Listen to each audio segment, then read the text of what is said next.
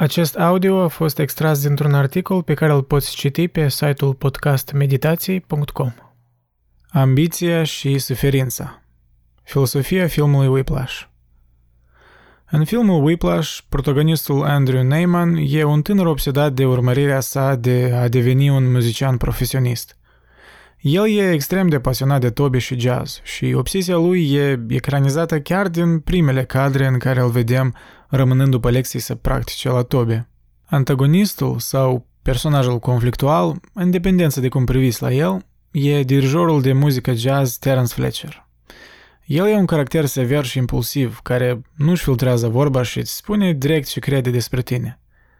Când îl vede pe Andrew practicând, rămâne impresionat și îl invită să vină la următoarea lecție la școala Schaffer, în care el era dirijor, una din cele mai bune școli de muzică jazz din Statele Unite. Andrew, deși e bucuros să audă asemenea veste, e totuși nesigur pe el și e plin de anxietate, mai ales cunoscând bine reputația lui Fletcher ca un profesor extrem de sever. Într-un sens arhetipic, Andrew este eroul înainte să plece într-o aventură unde se va lupta cu dragonul. Însă el încă nu cunoaște cum arată ori ce este acel dragon, deși a auzit multe legende înfricoșătoare despre el.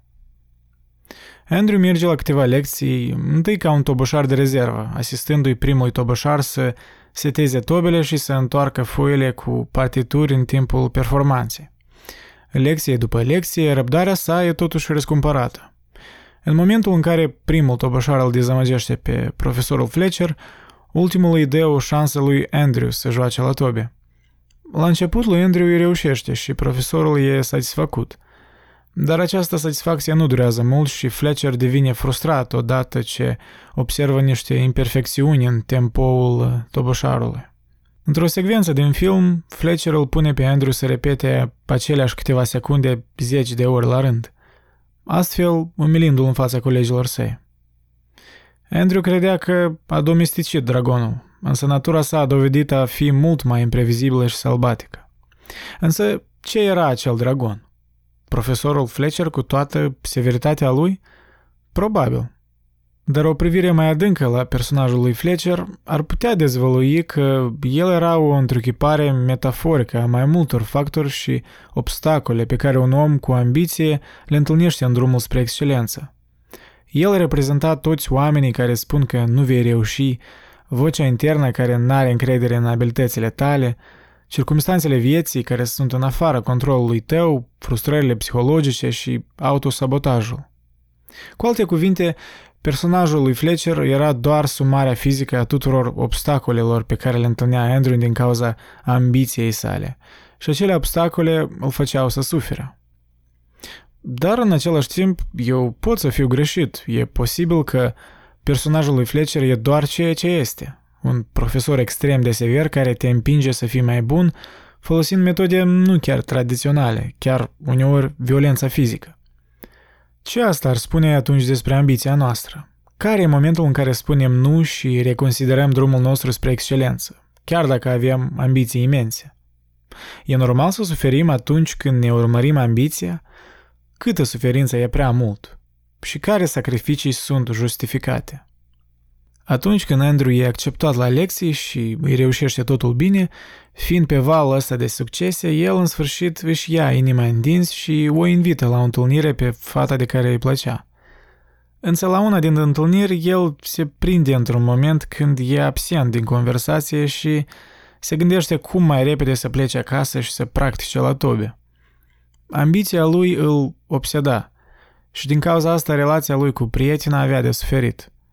Ceva timp el nega acest fapt, însă la un moment dat îi spune prietenei că se despărțește de ea, anticipând că pasiunea de a fi toboșar îl va încurca să fie un partener bun și că ea va fi o simplă sustragere. Andrew vrea să devină următorul Charlie Parker, un saxofonist legendar de jazz pe care îl admiră. Și el își creează ideea în capul lui că pentru a atinge asta el va avea nevoie de sacrificii. Însă cât de mult e prea mult? Aceasta e întrebarea care îl chinuie pe protagonist de-a lungul filmului.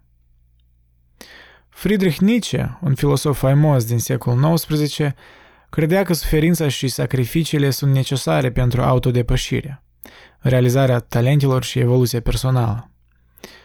El considera suferința un factor inseparabil de la o viață ambițioasă și chiar le dorea oamenilor lui, cei mai apropiați, să sufere pentru a progresa. Citez. Celor oameni de care îmi pasă măcar un pic, eu le doresc suferință, devastare, boală, maltratare, umilință. Aș vrea ca ei să nu rămână străini față de autodisprețuire, tortura neîncredere în sine, nenorocirea celor învinși. Nu am jale față de ei, pentru că le doresc unicul lucru prin care pot demonstra dacă ei au o valoare sau nu, că unul poate să îndure. Închid citatul. Într-o scenă din film, Andrew îi reproșează profesorului său despre metodele sale violente de a preda. Citez. Dar există o limită? Poate te duci prea departe și descurajezi ca următorul Charlie Parker să devină vreodată Charlie Parker. Închid citatul. Profesorul Fletcher avea o viziune similară cu cea a lui Nietzsche, că suferința e necesară pentru a te autodepăși. El spunea despre lecțiile sale de muzică. Citez. Nu există două cuvinte în limba engleză mai dăunătoare decât good job. Am fost acolo pentru a împinge oamenii dincolo de ceea ce se așteaptă de la ei. Cred că este o necesitate absolută. Închid citatul. Această viziune despre suferință e una nepopulară, mai ales în societatea contemporană. Însă e la fel de adevărat și că evitarea suferinței e o parte a biologiei umane care s-a dezvoltat pe parcursul evoluției. E un mecanism de autoconservare care e declanșat natural, iar ambiția umană e o chestie mai vagă și e greu de perceput ori definit. Cu toate acestea, ea deseori intră în conflict cu biologia de autoconservare. Să mă degrabă, odată ce supraviețuirea și autoconservarea e asigurată, ambiția capătă un rol mai important. Ambiția e o chestie ce ține de autoactualizare, iar autoactualizarea stă în vârful piramidei necesităților lui Maslow. Piramida lui Maslow sau ierarhia nevoilor e un termen în psihologie conceput de Abraham Maslow, care spune că, deși nevoile sunt instinctive, nu toate sunt la fel de puternice. Astfel, nevoile cele mai puternice au fost așezate la baza piramidei trebuințelor, cele fiziologice ca hrana, apa, aerul, somnul, sexul, etc. Cu cât o nevoie urcă spre vârful piramidei, cu atât este mai slabă și specifică individului respectiv. Nevoile de autoactualizare din vârful piramidei vin din plăcerea instinctivă a omului de a fructifica la maximum capacitățile proprii, pentru a deveni din ce în ce mai bun. Oamenii care nu și-au satisfăcut nevoile din treptele mai joase nu sunt preocupați de autoactualizare. Cel puțin nu sunt obsedați de ea. Omul din prima lume, în majoritatea țărilor din Occident, de obicei își satisface nevoile de bază și deci el inevitabil țintește spre autoactualizare. Maslow spunea că, deși acești indivizi trăiesc adesea o bucurie extatică, simt totodată și o tristețe cosmică. Asta ar putea fi o cauza creșterii ratelor de depresie în Occident. Maslow crede că singurul motiv pentru care oamenii nu se mișcă în direcția autoactualizării este din cauza obstacolelor puse în calea lor de societate, mai ales printr-o educație deficitară ce nu poate schimba o persoană cu o slabă pregătire pentru viață într-o persoană cu o abordare pozitivă. Maslow e de părere că educatorii ar trebui să fie răspunzători de potențialul pe care îl are un individ pentru a ajunge la autoactualizare în felul său. Deși există adevăruri în conceptul piramidei lui Maslow, ea nu e o știință exactă. Mulți cercetători cred că, deși importantă, munca lui Maslow este bazată doar pe studii de caz și acuză lipsa lucrului experimental în problema autoactualizării. Însă observația lui că educația societății împiedică oamenii să se miște spre autoactualizare, cel puțin în teorie, pare plauzibil. Continuând cu acest gând, contextul cultural și economic la fel influențează și cât de tare lumea valorează suferința. Sute de ani în urmă, stoicii credeau că suferința e necesară pentru a crește. Unul din ei, Epictetus, era un fost sclav, iar altul, Marcus Aurelius, era împăratul Romei în timpul războaielor crâncene și tragediilor personale. Soția și aproape toți copiii lui au murit. Respectiv, ambii au avut foarte mult de suferit și, rămânând vii, au avut timp de reflectat asupra suferinței. Din cauza sistemului valorilor morale pe care le aveau, stoicismul, ei tindeau să privească la tragedii ca o parte inevitabilă a vieții. Ceva ce logosul, materia divină a Universului, determină. Ceva ce e în afara controlului lor. De aceea ei nu evitau suferința, dar o acceptau ca o parte crucială a vieții. La fel și plăcerea de altfel. Ei ținteau spre un echilibru și moderare sufletească. Ei deseori practicau abținerea de la distracții, dezmăți și acțiunile impulsive din cauza plăcerii sau durerii. Epictetus spuse, citez, Dacă depășești limitele moderației, cele mai mari plăceri încetează să-ți placă. Închid citatul. Marcus Aurelius a spus, citez, și, într-adevăr, cel care urmărește plăcerea ca un bine și evită durerea ca un rău este vinovat de impietate. Închid citatul. Dar tot în timpurile antice erau și cei ce urmăreau școala grecului Epicur, care la rândul său se inspirase de la Aristip, un student al lui Socrate. Aristip promova plăcerile corporale și avea o viziune a vieții similară hedonismului modern, o viziune mai apropiată valorilor utilitariste ale noastre, unde minimizarea suferinței și maximizarea plăcerii e scopul principal. Astăzi tendința totuși e să evităm suferința și de aceea există experți și industrii întregi scopul cărora e să ne promită o minimizare a suferinței. Consultanți, ori antrenori de fericire, workshop-uri fel de fel, seminare, sute și mii de cărți self-help. Global vorbind, industria wellness sau industria bunăstării are cota de 3,7 trilioane de dolari, conform grupului comercial Global Wellness Institute, care estimează că suma uluitoare include totul, de la frumusețe și anti-îmbătrânire, 99 miliarde de dolari, la turism, wellness, 563 miliarde de dolari, la nutriție, 648 miliarde de dolari. Paradoxal, oamenii din prima lume, cu un capital financiar înalt și toate necesitățile materiale îndeplinite, cad în depresie mai des decât restul. De ce? Parțial din cauza alimentației proaste, fructoză și sare băgate în tot, fast food și așa mai departe, care dereglează sistemul endocrinal și afectează dispoziția oamenilor.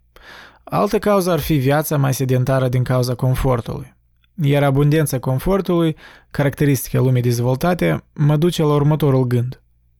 Lumea din Occident în mare parte suferă din cauza că sistemul valorilor morale care predomină e bazat pe maximizarea plăcerii și minimizarea suferinței. Contextul sociocultural determină valorile acelei societăți. The American Dream, visul american, e bazat pe achiziționarea proprietății materiale și mărirea statutului social, chestii care hrănesc și îmbunătățesc piața liberă și capitalistă din Occident, făcând-o și mai potentă, adică spărind rata de maximizare a plăcerii și eliminarea disconfortului. Sau cu alte cuvinte, eliminarea suferinței devine mai eficientă și mai prioritară. Rezumând cele spuse mai sus, avem trei sisteme morale diferite. Primul sistem spune că suferința trebuie evitată. Perspectiva utilitaristă, epicuriană sau, simplu spus, contemporană, care ne spune că scopul este să minimizăm suferința și să maximizăm plăcerile, iar dezvoltarea și creșterea personală, deși binevenită, e o chestie secundară după asigurarea lipsei de suferință. A doilea sistem ne spune că suferința e inevitabilă. Perspectiva stoicilor antici, ca Marcus Aurelius și Epictetus, care spun că suferința e partea normală a vieții și trebuie să o accepti, dar în același timp ei nu sunt atât de preocupați de căutarea activă a suferinței cum o făcea Nietzsche sau profesorul Fletcher în filmul Whiplash. E drept că unii stoici practicau abstinența de la dezmăț și duceau o viață mai minimalistă, dar asta e mai degrabă un disconfort intenționat decât suferință.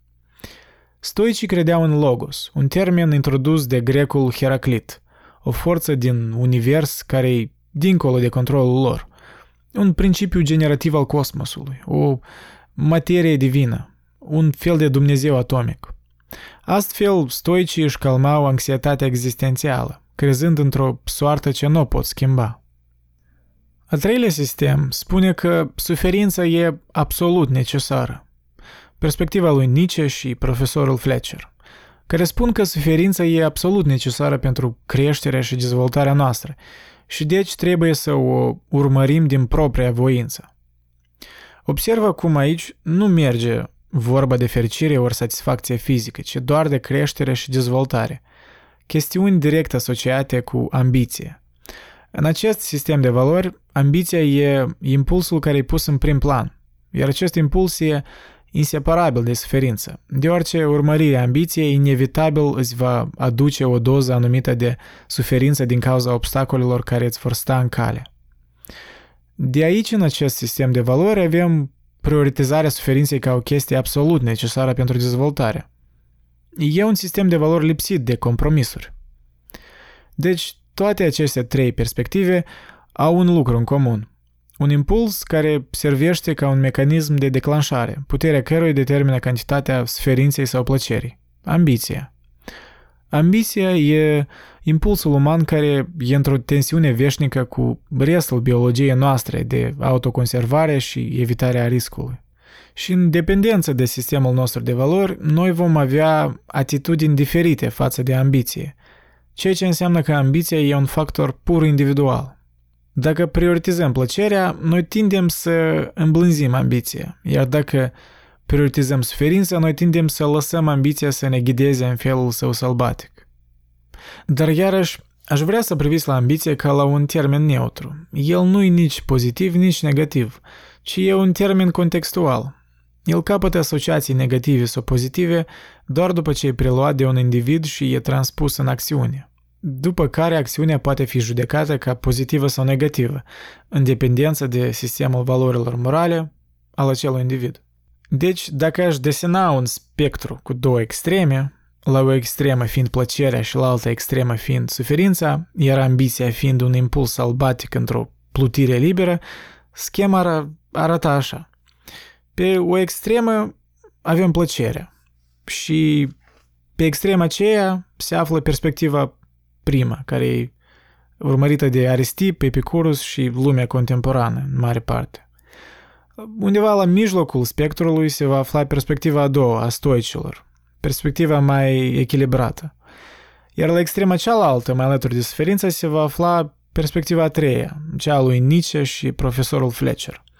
Iar ambiția deja depinde de context, de, pentru că e determinată de fiecare individ aparte. În filmul Whiplash, unicul scop al protagonistului Andrew e să aibă reușite mai multe, să devină un toboșar mai bun, să câștige la competiții și să devină o legendă a jazzului chiar dacă relațiile lui personale vor avea de suferit în urma la asta.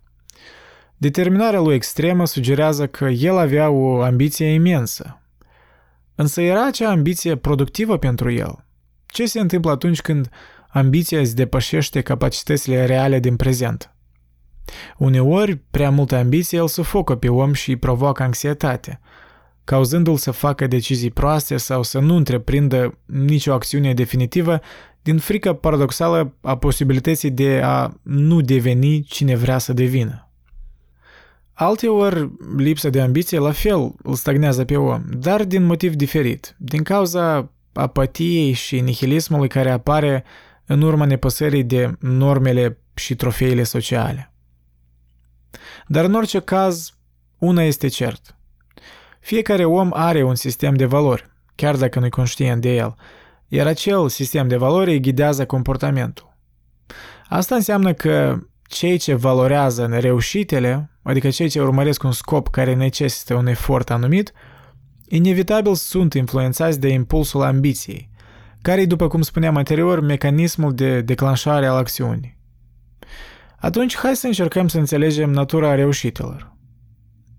Reușitele presupun ambiția, iar ambiția presupune suferință deoarece există obstacole care vor cauza suferință. Respectiv, pentru a avea șansa la mai multe reușite, noi trebuie să avem mai multă ambiție, iar pentru a avea o ambiție sustenabilă, e nevoie să fim pregătiți să suferim și chiar mai mult ca atât, să fim proactivi în urmărirea suferinței, sau cel puțin să nu ne lăsăm sfidați de ea. It's a numbers game, cum o spun vorbitorii de engleză. E un joc de numere, bazat pe încercări și perseverență în ciuda suferinței inevitabile. Un reproș la lucrul lui aici ar fi, dar nu totul depinde de ambiție și abilitatea de a îndura. Există numeroase circumstanțe care afectează succesul ori eșecul unei acțiuni. Există oameni care nu au multă ambiție, dar totuși au realizări și succese. La care eu aș răspunde, da, e evident că ai dreptate. Nu totul e sub controlul tău. Despre asta vorbeau stoicii antici, despre asta vorbesc și fizicienii, matematicienii și orice om care privește la lucruri obiectiv. Că mereu există circumstanțe imprevizibile e un fapt luat de la sine. Universul, deși e bazat pe niște legi ale fizicii, totuși are o doză de randomizare și entropie. De dragul simplificării, o să numesc aceste circumstanțe imprevizibile factorul X. Și deci avem o asemenea ecuație întortocheată și pur filosofică. Reușitele e aproximativ egal cu ambiție plus suferință unde ambiția aproximativ egal cu suferința. Și totul e împărțit la factorul X. Notă. Suferința e un termen care include timpul irosit, disconfortul, dezamăgirea, anxietatea, sacrificii, etc. Adică cantitatea ori calitatea reușitelor e aproximativ proporțională cu suma ambiției și suferinței, care sunt inseparabile, iar această sumă e împărțită la factorul X, unde cu cât mai mare e factorul X, adică cu cât mai multe circumstanțe imprevizibile, cu atât mai mic va fi coeficientul reușitelor, adică calitatea sau cantitatea reușitelor va fi mai mică. Dar în același timp, dacă suma între ambiție și suferință e prea mică, ori dacă coeficientul suferinței e mult mai mare decât ambiția sau viceversa, adică dacă sunt prea diferite una de alta, atunci factorul X devine irelevant cu alte cuvinte, deși ambiția și suferința e inseparabilă, dacă ai prea multă suferință sau faci prea multe sacrificii, ambiția e înăbușită. Omul e descurajat de prea multă suferință, chiar dacă are o doză de ambiție. Iar dacă acel om are prea multă ambiție și nu destulă suferință, lui îi va lipsi acea fricțiune și tensiune, devenind cu timpul mai lenos și mai puțin ambițios. Cheia e să menții acel echilibru și acea tensiune între ambiție și sferință, fără ca una să o domine pe alta.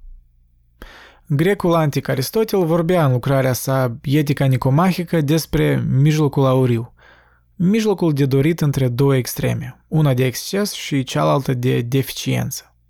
De exemplu, în viziunea aristotelică, curajul este o virtute, dar dacă este luat în exces, s-ar manifesta ca o neglijență și, în lipsă, lașitate. Pentru mentalitatea greacă, mijlocul auriu era un atribut al frumuseții. Grecii antici credeau că există o asociere strânsă în matematică între frumusețe și adevăr. Ei credeau că există trei ingrediente ale frumuseții, simetrie, proporție și armonie. Deci, încă o dată, reiterez, Reușitele sunt aproximativ egale cu suma ambiției și suferinței, unde ambiția e aproximativ egală cu suferință. Și tot asta e divizat la factorul X, adică la circumstanțele imprevizibile. Și în caz că echilibrul între ambiție și suferință e menținut, atunci cu cât mai mare e factorul X, cu atât mai multe sunt șanse să ai mai puține reușite. Iar cu cât mai mic e factorul X, cu atât mai multe șanse sunt să ai mai multe reușite. Admit că această ecuație e aproximativ egală, deoarece nu pot pretinde că e o formulă matematică. E doar o mică teorie care ne ajută să conceptualizăm procesul uman al urmăririi unei reușite. Această tensiune constantă între ambiție și sferință poate fi comparată cu tensiunea între spiritul dionisian și apolonian, despre care vorbea Nietzsche, adică rațiunea și pasiunea. În mitologia greacă, Apollo era zeul luminii, rațiunii, armoniei și echilibrului, iar Dionis era zeul vinului, emoției extatice și tragediei. Nici voia să păstreze acest echilibru între ei. Atât timp cât niciunul nu prevalează, omul e într-o stare sănătoasă. Atât timp cât dragonul e domesticit, eroul continuă să lupte. Nici dorea să reîntoarcă spiritul dionisian al pasiunii și dezmățului, deoarece era dezamăgit de societatea de după epoca rațiunii și viziunile lor unidimensionale. El spunea că trebuie să ne supunem nebuniei dionisiene pentru a atinge starea de unitate primordială, o stare dincolo de barierele sociale și gândirea îngustă. El voia să depășească nihilismul în urma morții lui Dumnezeu, adică în urma destrămării valorilor creștine din Occident, și să construiască valori noi din abisul nihilismului. O sarcină într-adevăr ambițioasă și gigantică. Această ambiție a lui Nietzsche, discutabil, îi depășea capacitățile și îl făcea să sufere prea mult. Deci, în cazul filmului Whiplash, analogia lui Apollo, zeul rațiunii și creativității, ar fi suferința și totul ce e legat de partea pragmatică a răvnirii spre excelență. Andrew voia să devină o legendă a jazzului. Pentru asta el trebuia să practice la tobe în fiecare zi și să sacrifice timpul cu oamenii dragi. Iar Dionis, zeul dezmăsului și pasiunii, este ambiția și toate valurile de emoții ce apar în urma drumului nostru spre excelență. Spiritul dionisian e întruchipat în profesorul Fletcher, care e o persoană nebunatică, ambițioasă și tragică. Acest echilibru, această tensiune între suferință și ambiție e necesară pentru sustenabilitatea răvnirii noastre și mărirea șanselor de a excela. Fără această tensiune, ambiția scade, iar ambiția, la rândul său, depinde de o anumită doză de suferință. Nici prea puțină, nici prea multă. Această doză de suferință nu e universală și depinde de fiecare individ. Unii au nevoie de o cantitate mică de suferință sau disconfort pentru a rămâne ambițioși, iar alții au nevoie de mai multă. Scopul tău e să încerci să excelezi la ceva și să-ți descoperi limitele. Dacă vrea să domesticească dragonul, eroul trebuie să iasă din lumea sa familiară și să se pornească într-o aventură plină de incertitudini. Aceste incertitudini nu țin doar de lumea externă, dar și de lumea internă. Tu nu știi cum vei acționa ori în ce te vei transforma în momentele pline de tensiune dacă nu pornești în această aventură de a-ți urmări ambiția.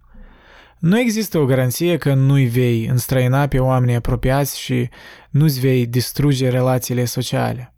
Riscul mereu există.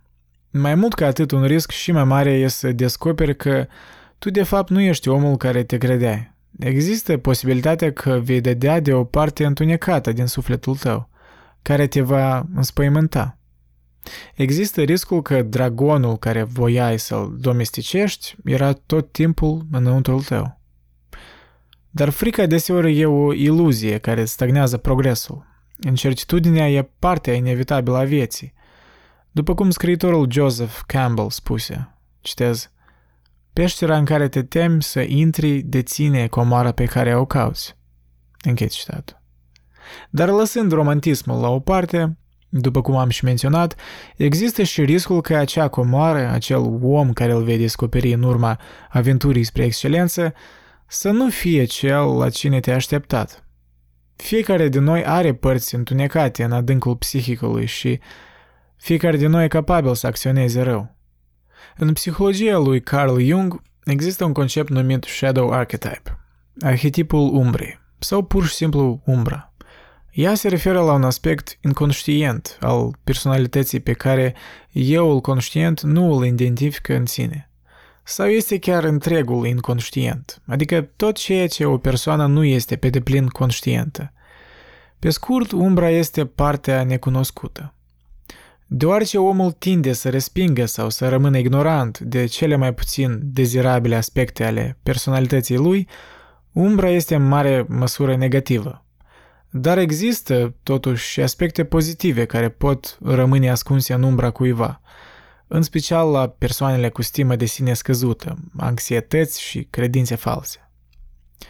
Contrar definiției a umbrei lui Sigmund Freud, umbra lui Carl Jung poate include tot ceea ce se află în afara luminii conștiinței și poate fi pozitivă sau negativă. Toată lumea poartă o umbră, a scris Jung. Și cu cât este mai puțin întrupată în viața conștientă a individului, cu atât este mai neagră și mai densă. Această umbră poate fi parțial legătura cu instinctele animalice mai primitive, care sunt înlocuite de mintea conștientă în timpul copilăriei. Potrivit lui Jung, umbra, în a fi instinctivă și irațională, este predispusă la proiecție psihologică, în care o inferioritate personală percepută este recunoscută ca o deficiență morală percepută la altcineva. Jung scrie că dacă aceste proiecții rămân ascunse, factorul de realizare a proiecțiilor, arhetipul umbrei, are o mână liberă și își poate da seama de obiectul său, dacă are una, sau poate aduce o altă situație caracteristică puterii sale. Aceste proiecții izolează și dăunează indivizilor acționând ca un val de mărire constantă a iluziei dintre ego și lumea reală. E ca și cum o parte din mintea ta e dulapul în care bagi tot felul de gunoi și nu-l deschizi ani întregi, până la un moment dat. Iar când îl deschizi, vezi mizeria care s-a adunat pe parcursul anilor și ești nevoit să faci o curățenie ca lumea și să selectezi obiectele de care ai sau n-ai nevoie. Andrew Neyman, confruntându-se față în față cu profesorul Fletcher, îndurând strigătele și ofensările din partea lui, își descoperă limitele și află cine e el într-adevăr atunci când este intimidat și batjocorit și cât de departe e pregătit să tolereze și să îndure pentru a-și realiza ambiția sa de a deveni un toboșar legendar. Nu o să vă dezvălui cum s-a terminat filmul și care a fost deznodământul, deoarece aș vrea să-l vedeți cu ochii voștri, să-l analizați și să reflectați la ce am scris în acest articol. Acest film e un studiu de caz excepțional, pe lângă faptul că e un proiect cinematografic extraordinar, lăudat de critici și câștigând numeroase premii în 2014. Spre sfârșit vă las cu o conversație din film între profesorul Fletcher și Andrew Neyman, care m-a pus atunci mult pe gânduri. Profesorul Fletcher îi spune lui Andrew, Nu cred că oamenii au înțeles ce făceam la Schaffer. Nu am fost acolo să conduc, Orice tâmpit poate să-și ridice brațele și să țină oamenii în ritm. Am fost acolo pentru a împinge oamenii dincolo de ceea ce se așteaptă de la ei. Cred că aceasta este o necesitate absolută. În caz contrar, deposedăm lumea de următorul Louis Armstrong, următorul Charlie Parker. Ți-am spus povestea despre cum Charlie Parker a devenit Charlie Parker, nu? Joe Jones i-a aruncat un talger în cap. Exact. Parker era un băietan mic, destul de bun la saxofon. Se apucă el să joace la o sesiune și o dă în bar. Joe Jones aproape că îl decapitează pentru asta și publicul se râde de el în timp ce iese de pe scenă. Parker plânge înainte să adoarmă noaptea aceea. Dar a doua zi dimineața ce face? El practică. Și el practică și practică cu un singur scop în minte, pentru a nu mai fi niciodată luat în râs – și un an mai târziu se întoarce la localul Reno și urcă pe scena respectivă și cântă cel mai bun solo de care lumea a auzit vreodată. Așadar, imaginează-ți dacă Jones i-ar fi spus lui Parker atunci când a dat-o în bară. Ei bine, e regulă, Charlie, a fost bine, o treabă bună. Și atunci Charlie se gândește la el, păi, într-adevăr, am făcut o treabă destul de bună. Sfârșitul poveștii, nu-i nicio pasăre. Asta e pentru mine o tragedie absolută. Dar asta e ceea ce vrea lumea acum. Și oamenii se mai întreabă de ce moare jazzul. Andrew îi răspunde. Dar există o limită? Poate te duci prea departe și descurajezi ca următorul Charlie Parker să devină vreodată Charlie Parker. Nu, omule, nu. Pentru că următorul Charlie Parker nu va fi niciodată descurajat. Acolo unde există un drum sau o cale, este calea altcuiva. Nu ești pe calea ta. Dacă urmărești calea altcuiva, nu vei realiza potențialul tău. Joseph Campbell